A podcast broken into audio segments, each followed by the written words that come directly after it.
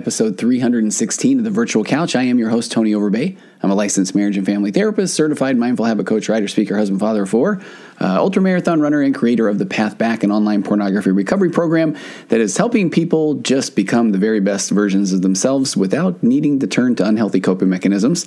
And the way you do that is is truly plugging up the the holes in your relationships and your parenting and your faith and your health and your career. And and that's the stuff that we really work on. And sure we help someone move away from unhealthy coping mechanisms. If you want to know more go to pathbackrecovery.com and I'm trying to get this out on time on a Tuesday April 5th and this Thursday April 7th I'm doing a magnetic marriage workshop how to magnetize your marriage. And I, I'm going big on this one. It is virtual. You can find out more at tonyoverbay.com slash magnetic. And here's the premise. If there is anything that you feel is even just a challenge in your relationship, if it's a struggle at times to communicate, or you feel like it just could be better, that it doesn't mean that it's it's broken, that you are, are starting to head toward divorce or anything like that, it's it's normal. We do not have the tools in our factory settings on how to have the very best relationship or to show up as our very best self because of all the things I talk about on my podcast so often our our abandonment wounds, our attachment wounds, and uh, how we show up in our relationship and our fear of invalidation and our need for external validation. And are you differentiated? Are you two autonomous people coming together with curiosity and all these other buzzwords and things that I talk about that I'm getting passionate about right now? Even as I'm just describing them, I'm going to talk about all of that. And it's Thursday night. It's seven o'clock Pacific time, and uh, and you can go to tonyoverbay.com slash magnetic and you can find out more. It isn't something that you have to take with your spouse. It is for anyone, whether you're in a relationship, whether you hope to be in a relationship. If you can spell the word relationship, any anyone, I cannot wait to share uh, all the things that I can about what the tools are because there is nothing wrong with you or your relationship if you don't have the tools because people have to go through things in order to even know that they don't have the right tools. Then they have to go find the tools, then they have to use them. They may not be good at using the tools. A lot of tool analogy here, but I, I really am excited to talk about this Thursday night. Just go to tonyoverbay.com slash magnetic if you if you want to know more. And we're going to get to a tremendous show today. I have a friend, I'd call him an old friend, Sam Tielemans, on. Sam and I have been circling around each other for years, trying to get on each other's podcast. And I, I really I have to use my own acceptance and commitment therapy skills where now I'm beating myself up because I wish I would have communicated with him earlier. I think he and I were first trying to connect back in 2018 or 2019, and we didn't. And it was mainly my fault. I would get distracted or busy or overschedule myself. And uh, we just really vibed. And we talked about pornography as a coping mechanism. We talked about a, a little bit of a new way to work with betrayal trauma. And we talked about just, eh, he's so on the same page. And I wasn't exactly sure what page Sam was on. I knew he was a good person and a great therapist. And he has a podcast as well. And all of that information will be in the show notes. And he talks about it at the end of the show. But we just he's on the same page shame has no place in recovery and that there is a there's a, a, really good way to work with your spouse through concepts like betrayal and uh, and trying to turn away from unhealthy coping mechanisms and I quote Sue Johnson founder of emotionally focused therapy that we're designed to deal with emotion in concert with another human I think that Sam ultimately wants to do that as much as I do which is why I've created a marriage seminar and a magnetic marriage course which is coming soon I feel like it's a really inspiring or hope filled interview. So let me get to that. Before I do, I cannot even begin to tell you how grateful I am for the outpouring of support from last week's episode where I interviewed Uh, my daughter Alexa, her husband Mitch, my wife Wendy was on there. I just have to say that episode had the single biggest 24 hour download by thousands than I've ever had of an episode. And and we do talk about Alex's challenges with her accident, and we do point to a GoFundMe page, which is just I mean, I, I can't even tell you how grateful I am for the support there as well. And and if you're not in a position to support her through the GoFundMe, it, it is absolutely fine. We literally feel the prayers, the karma, the good vibes, and, and just please keep those coming. Let's get to today's show. I think you're really going to enjoy Sam Tielemans. All right, let's get to my interview with Sam.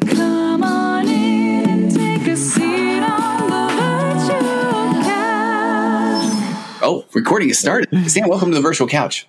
Thank you. I'm really excited to be here. I know we've been talking about this for a while. We so a long time, and, and I feel like I, I have to take full ownership. And I've been the one that has then said, "Oh man, I forgot," or "I canceled this thing," or whatever. That's and all right. been so patient, and I appreciate it. Because do you remember how we met, Sam? It was through Kurt. Oh, was it? Okay. I that was an early intera- in, interaction. okay, then, okay. Because I was thinking, did you do some of the betrayal trauma training as well with Dr. Skinner? Did I meet you through that? I so I have gone through some of his stuff. I used to work at Addo. That was like that's, seven that's years. That's where ago. I met you. Okay, because yeah, that yeah. was where I think I first saw you as well. And I forgot about the Kurt connection. That's amazing. Yeah. yeah. So, yep. so you're being very kind, but I still look at you as you are this person that when I first started talking with you, man, Sam knows so much more than I do.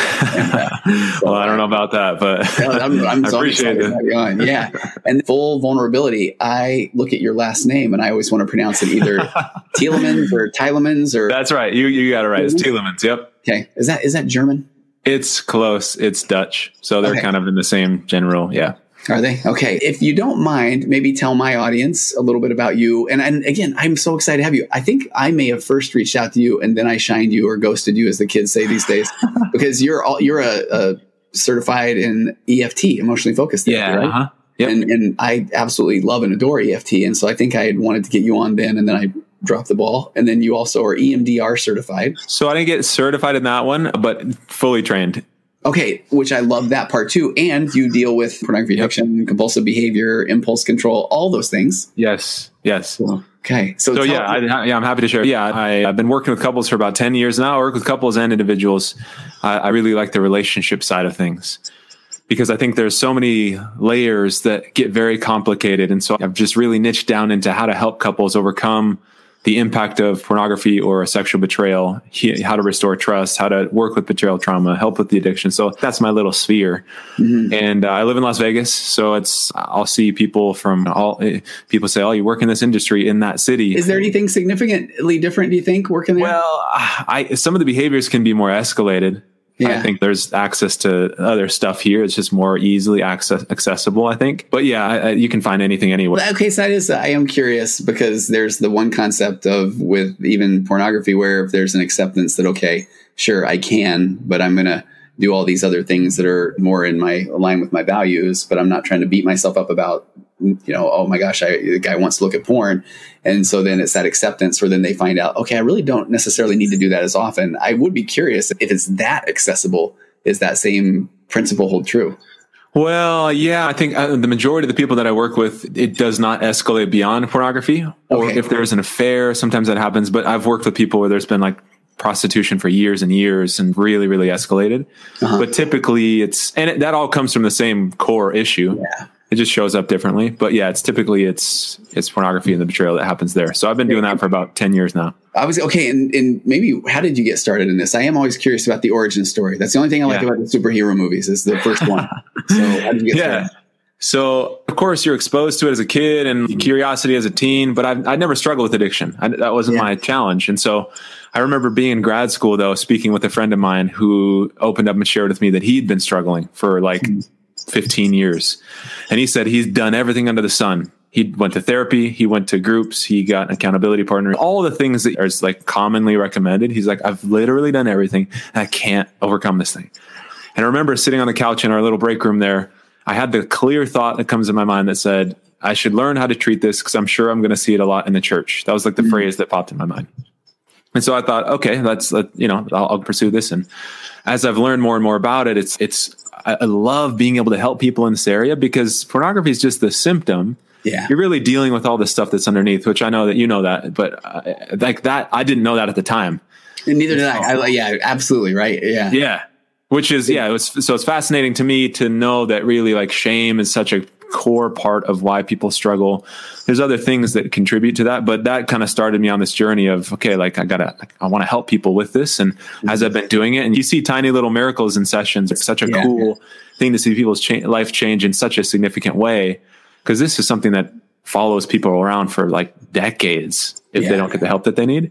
So that's just that was my start in it. I should learn how to treat this because my buddy's struggling and I'm sure I'm going to see it more. And it truly is not, not only in the church, but out, outside of the church, yeah. Christian community, like wherever. So many people struggle with it. Okay, now I feel like the stuff that I said, hey, let's talk about couples. The more you're talking, I feel like I just want to have a, a conversation with you about the shame and about the lies that we tell ourselves or about the things where I almost feel like everything that we're trying to do or have been trying to do around, and, and I even have a hard time calling it pornography addiction because it's uh, a, but is it actually making the problem worse? You find sure. that a lot of your clients do feel, do you, do you get pushback on the get rid of the shame? Do you feel like a lot of people say, I got to have a little bit? Sometimes, or they'll want to get rid of it, but not know how. Like they yeah, just okay. carry it. They just don't really know how. And I'm a big fan because you mentioned addiction, right? I think addiction, it's all on a spectrum. Yeah. And a lot of people don't actually like sometimes I'll see like a group, like a like a Facebook group that I'm in that the mom will say, Well, my my 13 year old has an addiction. Yeah. Like, well, I don't know. It's probably not an addiction, yeah. but you know, is he struggling with something? Sure. So I never refer to guys as addicts. Same. I, okay. This is stuff I think, man, Sam, this can be fun to talk about. Uh, and, and because I, I will often say that, all right, if somebody wants to say I'm an addict, uh, all right, okay. Sure. Fine. Right? But, but I don't feel like sometimes I feel like that carries such 100%. Yeah. Because that's their identity, right? If yeah. you define yourself as addict, then subconsciously you can only go so far because then you're going to get reminded, well, you're that kind of a person so Absolutely. that you can't get too far away from like your behaviors, the negative behaviors. So I, I consider somebody who's maybe struggling with an addiction or with some kind of compulsive behavior or, or unwanted habit, but it's never, this is your identity because then you're stuck and then your wife is stuck because she's like, oh, if I'm married to an addict, we're going to deal with this for the rest of our marriage. Exactly. That's, I don't think that, yeah, I don't think that I don't helps. either. Okay. Now I feel like, okay, now be my therapist for a second. See, on my group a couple of nights ago, somebody had asked, how long does it take? And yes. I felt like I was having this little bit of an epiphany where I had worked with someone at one point that said, I tell my clients it's three to five year process. And I thought, oh, I'm not going to say that because I feel like that is somebody that's going to say, man, talk about bring on the shame. And, sure. and, so I, as I was just talking this through, and I really do, I would love for you to poke holes in this. And I, and it's funny before we record, I said, Sam, I'm not going to say much. I just want to hear what you have to say. Oh, and I said, no, please do. He did. He did. It was fair. But I'm so, I want to get your thoughts and we can just change, fix the whole world maybe. But, but I, I thought, okay, initially that is the question where somebody is saying, okay, I know I'm an addict. I know this can be with me for the rest of my life and I just need to settle down. And I feel like as somebody that's been doing this for so long, I, I wanted to say, no, or maybe yeah, with that attitude, but that is only going to introduce more of the shame. And I just talked about how it really is not so much about yeah, we're we know that you don't want to do that or you're turning into this unhealthy coping mechanism and that it, now it's on my group we start talking about ways to just become a better person and to feel more whole and to to find the things that are more value based so that you don't necessarily turn to the unhealthy coping mechanism mm-hmm. and it takes a while and then people beat themselves up when they have a setback and and so then I, I said on this thing where you're really it's more of just the process of becoming or being. And so uh, two years however long it is all of a sudden it's oh that wasn't even the right question to ask at the time. But you can't tell the person that when they're asking the question. I right. think. Yeah yeah it's tough because i agree. I think i mean because i've seen people make some like miraculous yeah. changes like unbelievable like you wouldn't believe it if you weren't there type of a change right? Yeah. Or if you because I, I, guess because like we've just discussed pornography it's a symptom yep. so if you can trace it down to exactly what the hangup is what the core issue is and you shift it mm-hmm. like in an instant people can change. Yeah.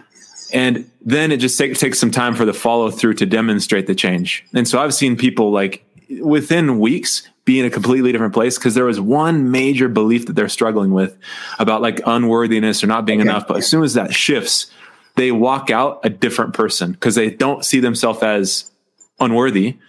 It, it's almost like, you know, those diagrams where you look at the diagram and you see a vase Oh yeah, and yeah. You look at it in another when you see two faces yes. pointing towards each other. It's like one of those things when somebody has a like a dramatic shift in their beliefs. It's like you can't now unsee this like new that. version, you know? Yeah. And so when that happens, and like some people just they never go back to it. Mm-hmm. Other people, it's a progress. It's it's a it's a process. It takes some time, and that's fine. But yeah, I agree with you. It's a process of becoming. And the mm-hmm. more you have this target of this is the person I want to become, and that's what you're shooting for, instead of I think the framing is important too, because sometimes people will say, well, I'll put, how do I, I'm working with somebody right now who he's like, I want to turn off my Wi Fi at 10 p.m. so I don't slip.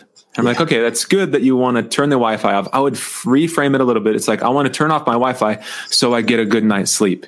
Oh, I like, like, that. Shooting towards a pot, like, what's the positive outcome? Because if you're, it's just it, looking at it from uh, if I do this so I don't mess up, you're driving in reverse. Yes. But if you I want to do this behavior for this positive outcome, it's a small. It it's it might. Seem, I love reframing. It makes a big difference. Really yeah, it really does make a big difference. So, I, okay, I, I really appreciate that about the that I do. You have people that can have these miraculous changes, and do you find though that then if someone doesn't, then they go to the see, eh, then something's wrong with me, or that I must not be doing it right? I try to get them away from that. yeah. I don't want them to because that's no. not true. Yeah. Sometimes there's just different layers. Okay, so I'll, I'll, share with you the framework that I have when I'm working with people. I see it on three different levels. On the highest level is like a behavioral level. Mm-hmm. I think before people really get started into doing like more focused work, they're focused on the behavioral level. It's like filters and I'll yeah. put this thing in place which the, you know there can be a place for that and that can be i had somebody uh, a good analogy he said if you put guardrails on the side of a freeway yeah that's helpful however guardrails don't push you forward down the road like it doesn't mm. propel you towards your goal. Yeah. So can guardrails help? Sure. But on the on the behavioral level, it's just habits, right? Patterns mm. and habits. If you come home, you're just used to taking your shoes off, sitting on the couch. Sometimes people they just get overwhelmed, or if they stress out, and that's just what they do. It's their behavior habits. So that's on the highest level. The level beneath that, these are the reasons why people struggle. Right? It's behavior, it's habit. The emotional level is the mm. second one. It's the middle one in my as I frame this. When people are lonely, or when they're afraid, or they feel disconnected or stress or some emotional component to it that they want to get away from how they feel. Yeah. Okay. And then I think at the core level is our beliefs and our identity. So going back to this one idea of if somebody says, I'm unworthy as a person, if we don't shift that, they're going to struggle for a long, long time because that is such an overwhelming negative belief that who wouldn't want to get away from how bad that feels? Mm. who wouldn't want to numb that out? Who wouldn't want to just avoid that and find some other way to forget about it for a moment? So i think when i work with people those that's the frame i have in my mind is we're starting at the base. Let's work through these negative beliefs first and then once we clear that layer out we'll see what's next. And then they might come and say well i'm feeling different but i was triggered by this thing. And maybe it was more like a circumstantial thing where they're walking down the road and they see something then like a visual trigger. Okay we'll start to process some visual triggers. But i find that once you address things on all three of these levels that's what makes it sustainable instead of somebody who's just got the guardrails mm-hmm. but eventually it's not enough to keep them from going backwards you know Oh, Sam, I love that. So what I like about that too is I feel when I started working with this population that I was doing more of behavioral things, and I feel like me too. Go back to right. So if we yep, go back, we go back to good church leaders, bless bless their hearts, meaning well, but this is I think where the just sing a hymn or do some push ups comes from is just take care of the behavioral. So I really like what you're saying is that's that's fine, but somebody can do push-ups and still think that they're a horrible person. As a matter of fact, exactly. if they really have a, a, negative sense of self, they can beat themselves up that they didn't do as many push-ups as they would have liked, or they don't remember the words uh, of the song they're supposed to be singing. Yes. They'll find some way to bring them back. So I heard somebody say that the strongest force in the human personality is to act in alignment with how you see yourself. Oh. So, however you identify yourself, you're going to find a way back to your home base. If somebody describes himself mm. as this very conservative, proper person, you'll never see them on the table dancing and having a good time. Yeah. They just don't don't do that. That's not who I am.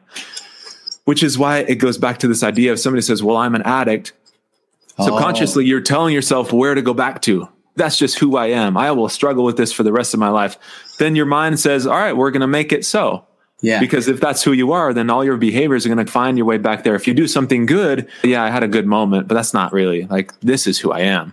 Yeah. So that's, yeah, I think the identity piece is the key shift that a lot of people miss, which is why they stay in that cycle for so long. And it goes back to that. How many people do you work with that just feel like they, they are broken or they are not enough or they are unlovable or any of those things? And, and they, I think exactly what you're talking about. I, I talk so often about the concept of abandonment where if somebody doesn't respond the way I want them to, we don't take into consideration they're just people doing people things. It's they must not love me or I must be. Yeah.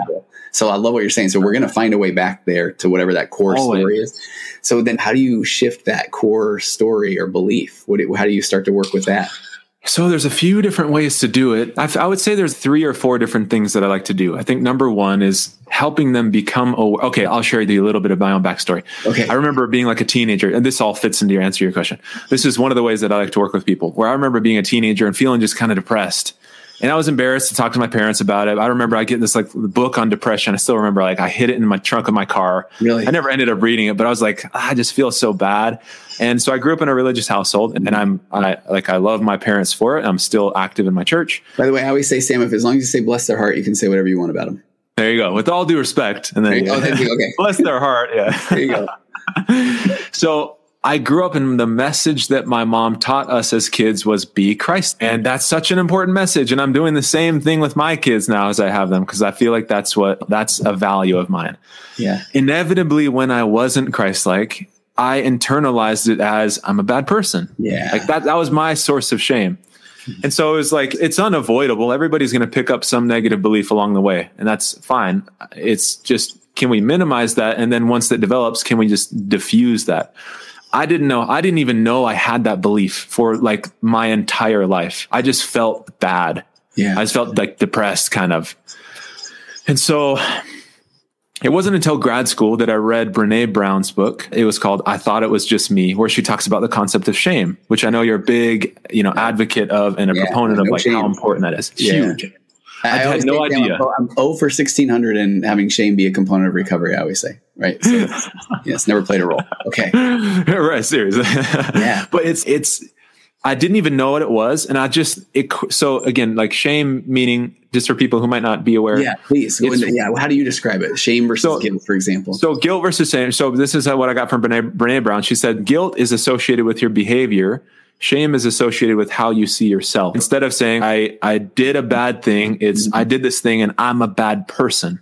Yeah. When I read that, like light bulb went off. I'm like, this is all I do. And I didn't even realize it was happening that I, it was like complete shame. It wasn't depression. Like it showed up as sadness. I didn't have depression, but I like, it, it was as if I did because I felt so bad all the time. Right. So anytime I wasn't Christ-like and living within that value, I would instantly feel just like this pang of what's I'm not a good person. Once I became aware of that's what I was doing, then I could start to separate those two things out. And I started to just train myself to say, okay, uh, like this is a silly example, but I, I remember there would be times where I'd walk into church, let's say, and then I'd see somebody there, and then I'd think that I have this critical thought, or like that that suit yeah. is kind of whatever, like a pinstripe suit that's orange. Wow, what are you doing, bro? Or like I have this thought that's critical. Yeah. Then instantly I'd feel that, ah, oh, like I'm such a bad person. I'd sit in the pew with my head down. I'd be praying for like 15 minutes, asking for forgiveness. Like it was so ingrained, like bad. Like I didn't, I could not separate. Oh, that was just a thought it doesn't mean anything about who I am. Like I would be mm. so hard on myself. But once I started to recognize that that's what I was doing, I could now have a way to organize and separate out. That was just a thought. That doesn't mean anything about me. Mm-hmm. Do I actually see that person? Am I really this bad person that's trying to judge somebody? No, I just had a thought flash across my mind. So like within that, like I found a whole lot of grace, I guess you could say. I could give myself a break instead of reminding myself or telling myself, well, a judgmental thought means you're a bad person. It's just, no, I had a negative thought or I had a judgmental thought. Okay, fine. Let's find, let's then put another thought like, what good thing can I find? Yeah. It, it, was, there was then, it just started to release this emotional charge. So I guess to answer your question, that's one of the ways is to first help people recognize that beliefs, like we're conflating actions with beliefs. Yeah. If I make a bad decision, that has no bearing on whether I'm a good or a bad person. It just is a reflection of the decision I made in the moment. Yeah. So just that framework was like liberating for me personally. Mm-hmm. So that's one way I like to do it. Another way, so EMDR can be a really, really powerful way to target a, a moment in time where you developed the belief and just helped you to shift it and see it differently. Because once you have a new view, kind of like that vase analogy, if you see the vase your whole life, but then you have this experience where you shift it and see the other side of the picture, then that can help relieve a lot of the pain that people feel. Can you talk so about those are two for, the ways? For a real, I've done a couple episodes with people, but it's been probably over a year where anybody's even talked about EMDR, and, and I'm uh-huh. not certified. Can you just give a real quick overview of what that is for people hearing this right now? Yeah, sure. And there's other ways. So I, so in transparency as well, like I don't do EMDR anymore. I found like I'm obsessed oh. with trainings. Like I okay. love going to conferences. And so I found other tools that seem to help more. Which ones are you using? Or I, I watched uh, a video on your website about neurofeedback or are yep. you doing brain spotting or brain mapping? So I was doing that too. I, okay. so I'm like, I'm, I go, it's like a revolving door. What yeah, seems, no, I, love I try it. to grab the best pieces that seem to fit for me. Good. So neurofeedback can be super helpful. I'm a big fan of neurofeedback, though I don't personally do it just because I don't have the time to devote uh-huh. to it anymore. I definitely refer people to it. That's just essentially neurofeedback is a it's a brain training system that helps to teach the brain how to function more optimally. It mm-hmm. helps to reduce and regulate anxiety and depression and with the feelings of this shame like it's super cool to help reduce the intensity of the negative feelings that we have to help us like function more optimally. Okay.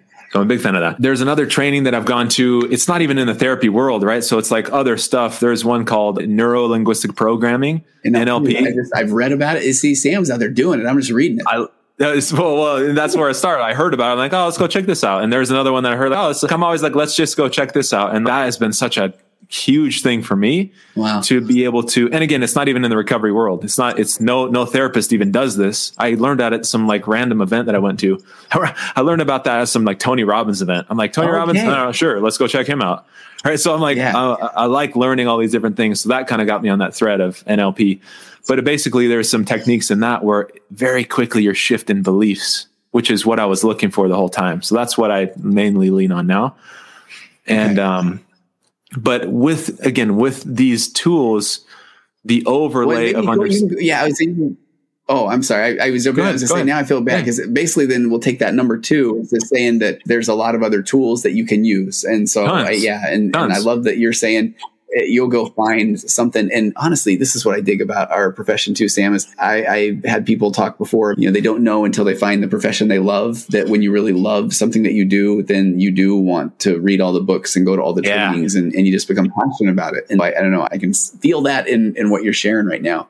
And yeah, uh, man, I get right? excited about this and I think, but I think it's also a good thing for people to hear that it does say that we're all going to respond to different things. Yep. Uh, things are going to work, things might not, and and it doesn't come from a place of man that didn't work. What's wrong with me? It's that didn't work. What's next? I feel like yes, I love that. I think that's yeah. great because yeah, and though again, this is the phase that I'm in now because maybe in two years I'll find something else. I'm like, that's Absolutely. all I want to do is that thing, right? So I think there's lots of different ways, whether it's EMDR, whether it's neurofeedback, whether it's individual work, whether it's group stuff. Like there's so many different ways. But in my mind, the target is to change beliefs, is to help people have that deeper shift. And in whatever way we do that, it doesn't, you know, what, however you do it is fine. But if, if that's the target, then you're going to get so much more traction versus doing only staying on the behavioral level Mm-hmm. I think there's a place for those things. I think there's a place for let's get a good night's sleep, but so we can wake up energized and so we can be excited about the next day and like these what what positive outcome do you want? Not so I don't make a mistake. Yeah. Because there's no like push, there's no energy that pushes you down the road of like success by not falling off the cliff. Right. Yeah. It's like so yeah, I, I guess just to condense all of that, there's a lot of different ways to do it, but those are the some of the ones that have helped me personally. Okay. And then you have a third thing? Did I cut you off? So I guess separating guilt and shame. Yeah. EMDR has been really helpful for that. One thing that I find with EMDR is that it's okay. So let me actually take a step back. There's a this like all star. Uh, what's shoot now? I'm like spacing his name. van der Kolk, Bessel oh, van der Kolk. van Kolk. Body keeps the score. I talk okay. about this obsessively. The yeah. dude's a legend, yes. right? The, yeah. the, work that he's done. I remember hearing him speak, uh, watching this conference he said that EMDR is the word that he used was sensationally effective with single incident traumas. Okay. And I have found that to be true too, where it's like, if it's a moment in time, EMDR is so helpful to shift people from a negative state about the event to they feel neutral. It's like it doesn't bother them anymore. Mm. It's not as effective when it comes to general, like long term chronic trauma where okay. if it's just somebody gets bullied and then they make mistakes and they make it mess up on tests and they all these negative things that happen to somebody, parents separate. It, it's slower with that. Right. That was my only complaint about EMDR that if it was a more chronic issue, and a lot of times these beliefs are more chronic ones, yeah. sometimes you have one event and it's like it solidifies in their mind, like I'm a piece of garbage mm-hmm. or whatever belief. Other times it's just like a slow development and then it gets reinforced over time. So he said that EMDR is really helpful for single incident events, but then his neurofeedback is the thing that's been tremendously helpful really? for people with longer term trauma.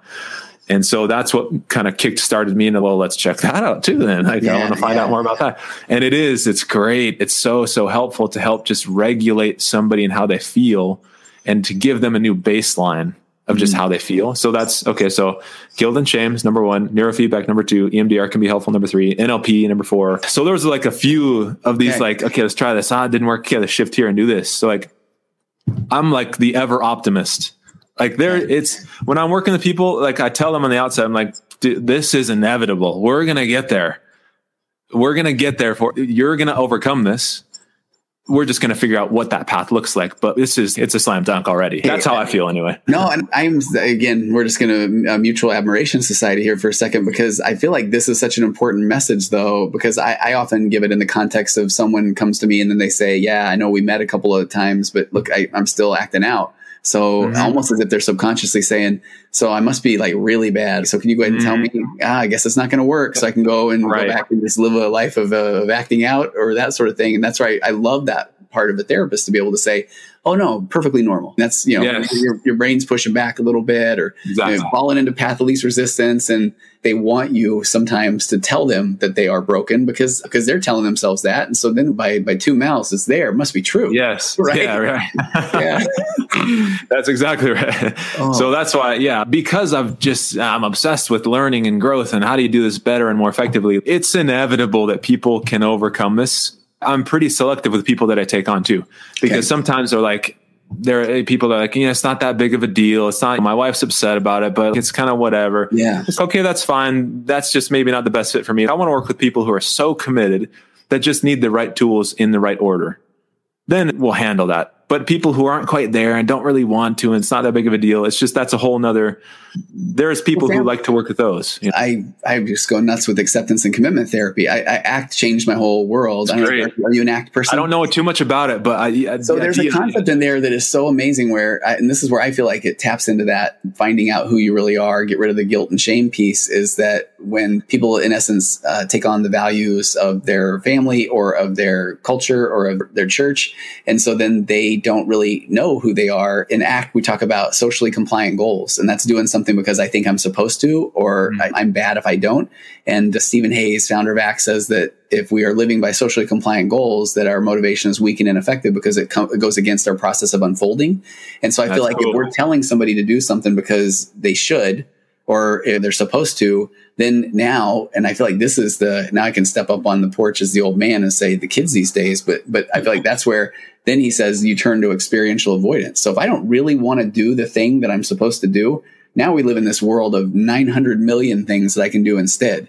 And so then when I turn to my phone or stream things on the Hulu or Netflix, and, and, now I'm not doing what I'm supposed to do, now I also get to beat myself up about it too. Yes. And then I get to go back to that story of, see, I'm I'm a big piece of garbage. That's exactly right, and I that's that's great. I'll have to learn more about that. That's yeah. maybe that's my next thing. Ah. so, well, I, and, I, can I ask you, Sam? I, and yeah. this is going completely in a different direction, but I'm I could talk to you for hours about this, and and I almost am, am acting. I, I feel like I'm almost wanting to say, "Oh, this is so controversial what I'm about to say," but I need to be as authentic as I can be. But what do you do with the so I work with a lot of people from the religion, from the church, people as well. And so someone goes and confesses, and they're in essence told, "Go and sin no more." And yes. that expectation of perfection is there. And I just had an interaction with a, a leader who I love. I love this leader so much, and they were saying, "Okay, why did this person? Why were they able to succeed for a while?" And the reality is because and i and i shared with them that because the pr- people are starting to feel more comfortable talking to their therapist about their real challenges and not their their religious leaders because they realize that when i go and express myself to my leader and now i'm told okay you had a setback. So now you got another three months before you can go on your mission or you can have a, a mm-hmm. particular calling. Then that person it, they feel like what's the point?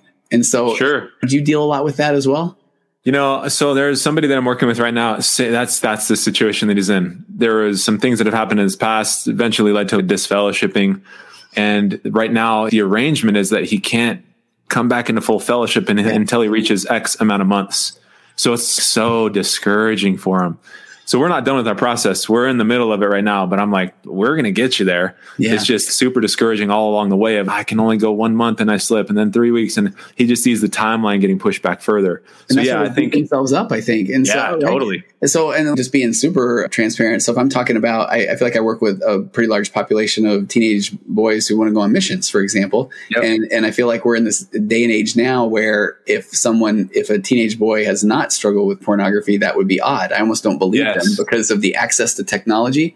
And so yeah. I feel like the the mission, for example, is the carrot where and you're going to go even if you struggle with pornography because if we're saying no you have to be perfect before you can go then i feel like we're creating a, a generation of people that are not going to be completely honest Right. That's a good point right there, right? Because I think if it's hidden, yeah, then that's a whole nother thing that you're and most people do hide it in the beginning because yep. they feel so bad about it but yeah, if it's if there's not a place for you to be able to express and talk through and work through what's going on, it's it does wrap people into this. I don't know, like they get stuck like I there. Can't tell, like I can't tell somebody, yeah. and I feel like that is such a setup for feeling bad because then the yep. person may and, and I just had an experience with someone who then did make it out into the field okay. and then they were out and uh, the, their mission president just to be again uh, really transparent said hey if you're not successful, then that means you didn't clear everything up before you left. And so, right. And so then uh, write down all the things you've done that were, that you probably didn't talk about. And you're going to remember a lot of things. So write them all down. And, yeah. and then that this person did, and they were sent home. Now, when they were sent home, now they felt really bad about themselves and they're now they're really acting out. Yeah. So, right. And so then I feel like, ah, that, that there's the whole that's just man there's so much yeah and i think there's progress made for sure just in like how people are trying to approach things and like you'll see church videos about like mental health and depression yeah. and dealing with pornography. That's all that's real that's real good yep. Yeah. But yeah i think that dialogue should continue to be refined for sure. Yeah no exactly. So then i do want to ask you because we got some time here how do you what are the ways you're seeing pornography addressed in relationships and I think even in the email I sent you, there was, I, if you are someone listening to the episode right now and you are, you really do want to, I don't know, you want to, do you want to put it in your past and you're hiding it? Or do you feel like it is something you go to your spouse and talk about? Do you go to your, I don't know, do you go to a therapist and talk about? Do you go to your religious leader and talk about? What are your thoughts? Yeah, that's a good question. So I typically end up working with people who come to me after discovery. Yeah. Where the wife is, hey, I found this stuff. I don't know if I can stay anymore because like you've been lying and hiding this stuff. And he's like, I'll do anything. Mm. And okay, let me, can I do a quick little tangent? Uh, oh, please. I, I, live in the world of tangents. Okay. Yeah. Okay. This just reminded me of, because going back to these, okay, well, the people that I like to work with, I think whatever initially brings somebody into therapy is good. Yes. Because if the husband says, yeah. I'm going to lose my wife, I'll do whatever it takes great. Like we've got you here. Now we can do the work. Cause again, like if somebody's like, it's not that big of a deal, I guess if I, I want to maybe clarify that a little more. A lot of times people can minimize it, but you can still do fantastic work with this, yeah. with the person. I think maybe the difference is if somebody's willing to or not. Those are the people. Okay. That's, I want to clarify what I said earlier. Mm-hmm. If somebody says, it's not that big of a deal, but I'll do it because she wants me to. Whatever gets you in the door, because then we're going to be able to shift things yeah. in a way that change the motivation will change. People who say i'm not willing to work on it like those are the people that say okay that's cool. That's not i'm not here to convince you that this is a problem in your life. If yeah. you feel like it is and you want help then i'm here to help you. So sometimes again i'll work with people not even sometimes 98% of the time it's because wife finds out mm-hmm. and i'm this is like stereotyping right now. I know it but, goes but i'm right ways. there with you though. If i if we're just going to go the the numbers i, I feel like yeah. majority of just my, for yeah. Yeah. Simplicity okay husband struggles wife finds out. Of course it happens the other way but just for simplicity's sake. So usually wife finds out husband comes in is like i'll do whatever i need to do. And then they start to get to work. So whatever the case is that brings them in is fine. I've also worked with people who have a lot of resistance but if you get underneath that yeah. you'll understand. I again this is burned in my mind. This is one of these like i remember first working at addo the vegas office just opened up. This was like 2014 and we were doing free assessments just to hey we're here. This is what we work with. This couple came down from salt lake. They hmm. drove all that way for an assessment and so I was like, okay, we're going to do one session. So let's do one session together because they weren't coming back. And in the session, the hus- the wife says, you know, my husband's here, but he's not willing to work on this. And so I was like, okay, well, help me understand that, husband. This is why I work, like working with couples the most. Because if wife comes in by herself and says, husband won't work on this, I'm like, well, uh, how do you want to respond then? What does yeah. this mean for you? What are you what do you want to do moving forward, and how do you want to approach this? But if husband's in the room, I can look at him and say, "Hey, help me understand. When you say I don't want to work on this, what what do you mean? What's yeah. happening? What are you thinking about?" he's just I don't know. Like I just it's just he started off by minimizing. It's not that big of a deal. She's just overreacting. But the more we spent time uncovering, well, what about this, and how asking him how he felt about this, and what his perspectives were, he started to weep in session. Oh wow! And he told me that he's afraid that he'll never be able to get over it. Okay. And mm-hmm. that's where the resistance was coming from. It wasn't that he didn't care about his wife. It wasn't that he really didn't want to overcome it, but he had been so defeated that he said, I, you know what? That was like his smoke screen. Yeah. So he didn't feel so bad. Like, it's not that big of a deal. You're overreacting. But really on the inside, he's, I'm so like, I have no other way to cope. And I'm scared that I've got no, like there, there will be no other options. And so just in that one moment, wife leaves that session seeing things completely different. Yes. Because no longer is it some belligerent, resistant husband who doesn't care about her. It's this wounded, yeah. uncertain, insecure, fearful person that he has no other way to deal with how bad he feels. Now we can work with that, right? Yeah. So yeah, in terms of working with couples, I think when eh, there's so much power in having both people in the room and creating new conversations together that, so that you, just can't get anywhere else. No, that that's beautiful because I feel like that is that concept. I feel like that right there is. I've been looking a lot at attachment, avoidant and anxious attachment.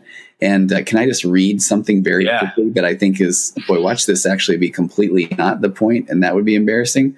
But but this talks about talking about this pursuer and a, and a distancer, and I just thought yeah. this was so. It's I think it's what you're talking about there. It says the pursuer feels abandoned, but is unconscious that they're afraid of closeness, and so they rely on the distancer to achieve enough space for the pursuer's need for autonomy and independence and so I feel like that's that piece where they need this, he almost needs this distance in the relationship because if that's not there, then he's afraid of that he'll lose his autonomy or independence, or even more so, he's afraid that if she really knows him, that mm-hmm. then she won't care about him. I love what you're saying there because I feel like the coping mechanisms in general are just this fear of if this person knows me, that then they will, if they know that I, I have these thoughts or these emotions, then they'll leave. And isn't that part of the big piece of, of EFT actually? That right? That if this person yeah. knows me, that they will leave the relationship when that's not the case?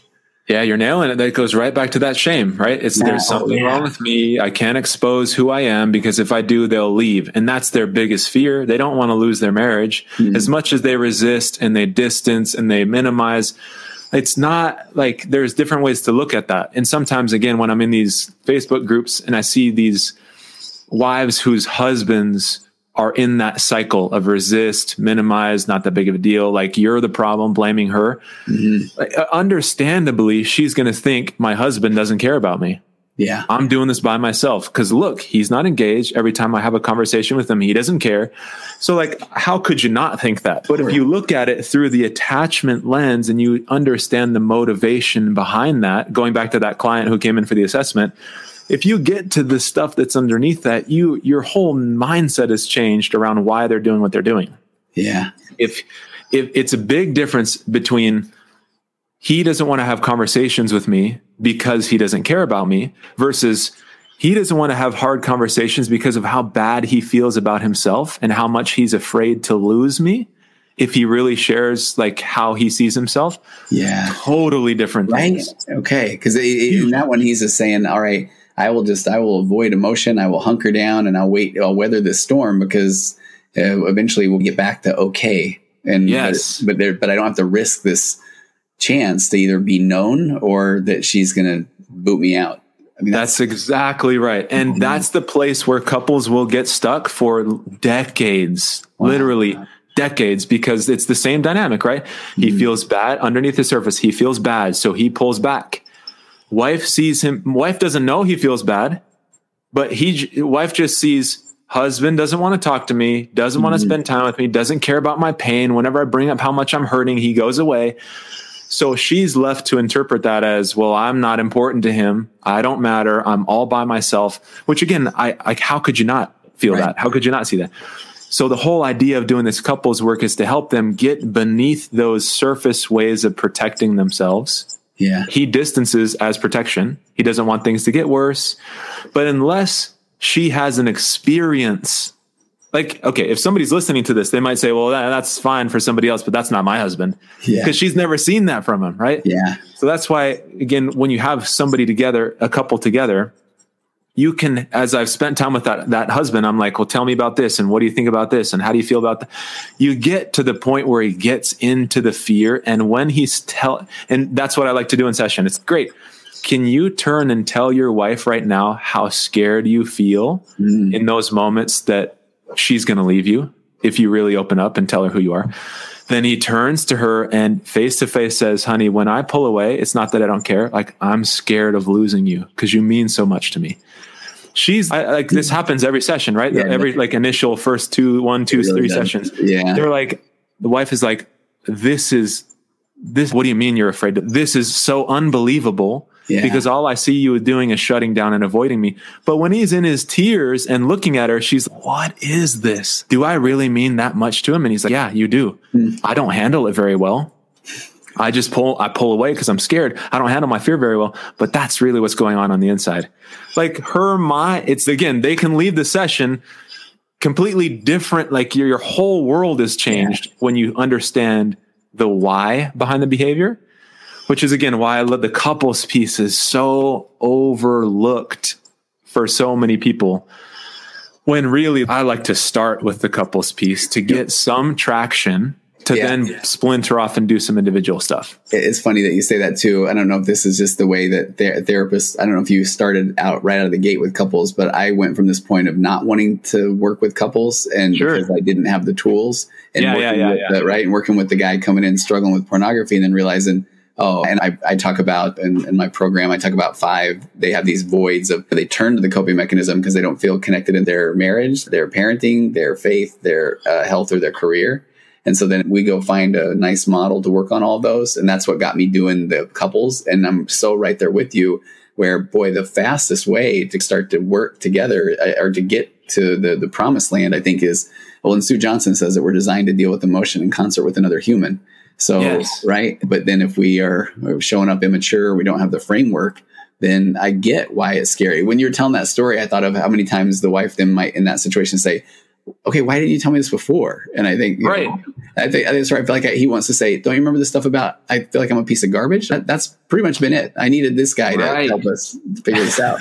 and, and that's why I love what you said earlier. Uh, boy, whatever it takes, uh, when people don't know that they need the tools till they need the tools, and they don't even know that there are tools till. Man, it's I, I'm so I'm super glad because again, the couples piece is such an overlooked part of it, and I think the traditional way of going about it is he does his work, she does her work, and then 18 months, two years down the road, you meet back up. And when I hear that, that's so unfortunate that you're going to go 18 months Yeah. without leveraging the greatest resource that you have, which is creating a strong and connected and fulfilling relationship. You're going to go without that for 18 months. And I'm glad that you're on the same page with me because sometimes when I talk about this stuff, if I make little comments in groups sometimes just to help, I'll get devoured sometimes by people saying, This is not how you do it. I'm like, ah, if you could only see what I see, if you could only see when couples leave the room. I remember listening to somebody speak. She said, Yeah. this is some other podcast. She said it takes roughly three years. She was speaking to the wives. Just anticipate it's likely going to be three to four years until you feel safe in your relationship. And when I hear that, I'm like, how depressing Yeah. Of a picture does that paint? But again, this is if you are working individually, then it's likely going to take you that long. But as I've been working, again, this is why this is on top of mind right now because I had a session with somebody a few days ago, session number one.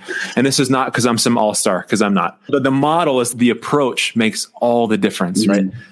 So not because I'm some all star, but just because of the way that I've been trained to see things, I, I focus on different things in session. I did the same thing that I just described. We get underneath the surface, get into his fear, get into the sadness and the whole thing of great. Can you turn and tell her that? I know you just told me, but can you tell her directly? Because that's where the power is when they're yeah. talking to each other.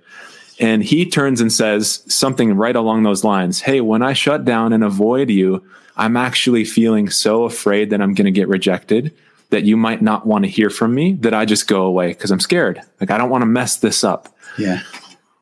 After the literally after the one session that we had, we checked in session number two. She's, I feel safe with him now. Like instantly things yeah. can change once you have different experiences.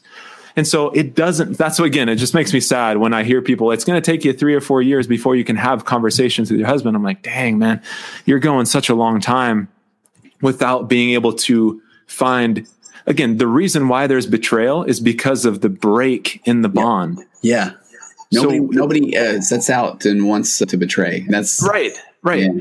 and the thing is that so many people in their in their recovery community will say yes betrayal trauma exists and then this is the part where I completely disagree.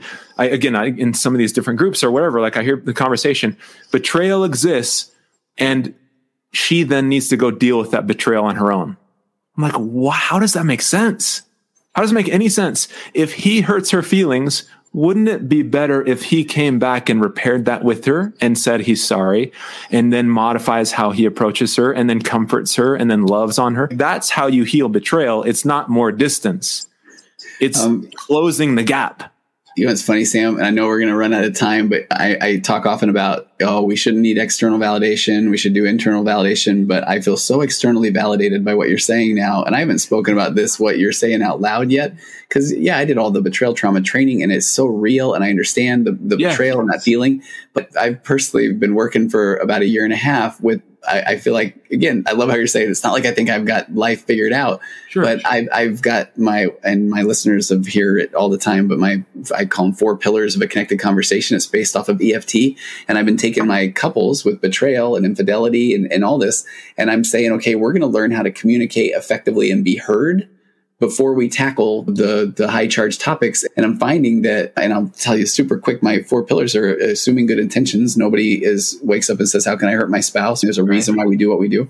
And the pillar two is you can't you have to just have this mindset where you can't tell somebody i don't believe you or that's ridiculous even if you feel like you don't believe them or that's ridiculous and pillar three is i'm going to ask questions before i'm going to make comments and then pillar four is I got to stay present. I can't go into a victim mentality. And so when you do those and you have a goal to be heard, I'm finding that, man, couples don't even know how to communicate effectively, which is what caused the problem. And when I feel like that, and I will literally tell them, we are going to, we are going to purposely kick the can down the road a pretty good distance. And we're going to learn how to communicate, be heard and understood before we get to the people want to know, well, I want to know that the question, I, I, need my questions answered. I want to know the details. I want to know that. And I feel like if you learn to communicate and understand that there's a void there, there are these attachment wounds and we didn't have the tools and we didn't know how to communicate, then it almost, it does, it gives more empathy and a bit more understanding of why things happened instead of trying to figure out why things happened. So then I can tell him he's a piece of crap. I don't right. know. Do you, are we kind That's of bonding here, Sam? Man, that's great. And I definitely, we definitely have to talk about that. I'll have you on my podcast. I want to yeah, hear you yeah. go into depth with that. But that's so important, right? Having those conversations because most couples don't know how to communicate. And I think mm-hmm. when people think about couples therapy, and this is where I, I can understand if I were to say, hey, couples work is critical and people have an experience of going to couples therapy and the therapist says well why don't you spend more time or go on more dates or have more sex? Like that yeah that does not work. That no, will set I'm you further back right? I'm with you on so, this so I think that's what that's the image they have in their mind when they hear couples work. It's like, why would I do that? I don't want to spend more time with him because he's he ignores me all the time. Why would I? Or whatever the situation is. So I think it's a very specific type of couples work that yeah, needs to be done. And yes, I think you're nailing on the head. And so for the people who are listening, like I would encourage you to get into Tony's programs, work with him okay. to help him. Look at me, I set you up, stuff. set me exactly. up. But I mean, yeah, but Sam, uh, Sam, you know what you're talking about here, which is so fun. So we and you and I both have a, a two o'clock here. Where do people find you, and what do you what what is the best way to start with you? You have a podcast. Okay, yeah, oh, yeah, and again, yeah. Whether it's so, the, I guess the easiest way, if people are interested in learning more about the relationship part of it, and then the addiction part or the trauma part. So I've got a podcast called Couples Healing from Pornography Addiction. And my website is coupleshealing.org. And so there's just there's a free couples course. There's the mm. podcast link. So if yeah, if you're interested, then you can find that information there. Okay, and then then and also so I haven't talked about this out loud yet, but I'm I've got I got another podcast coming, and it's uh it's basically it's in, in essence therapist group supervision, and nice. I got a couple of therapists, and we're going to bring somebody on every week, and then talk about these things, and I would love to have you on that one. Love and, to, and, man, and just we're going to kick these around without maybe a time limit. So I think that would that'd be, be awesome. Yeah, I love talking about this stuff because I just there's there's hope. That's why I get so excited, and then I feel bad like when people don't they haven't been exposed to or seen the vision of what's possible. Yeah. So I'm like I'm so convinced that people can overcome addiction and heal trauma Absolutely. and restore their relationships. So that's why like when people call me and say this is inevitable. If you want to have this outcome, like we can get you there. We know how to do it. It's just can we just it's just working through those blocks that get in the way. So I'm yeah. Man, Sam, uh, I, took me too long to to for I, I, circle back around. I appreciate your patience and because I didn't realize no, we were didn't realize we were uh, speaking the same language. I kind of yeah. This so. has been great. Um, all right. Uh, hey, no, thanks for coming on the show. And then I can't wait to have you back on. And uh, hang tight here. I'm going to hit re- stop.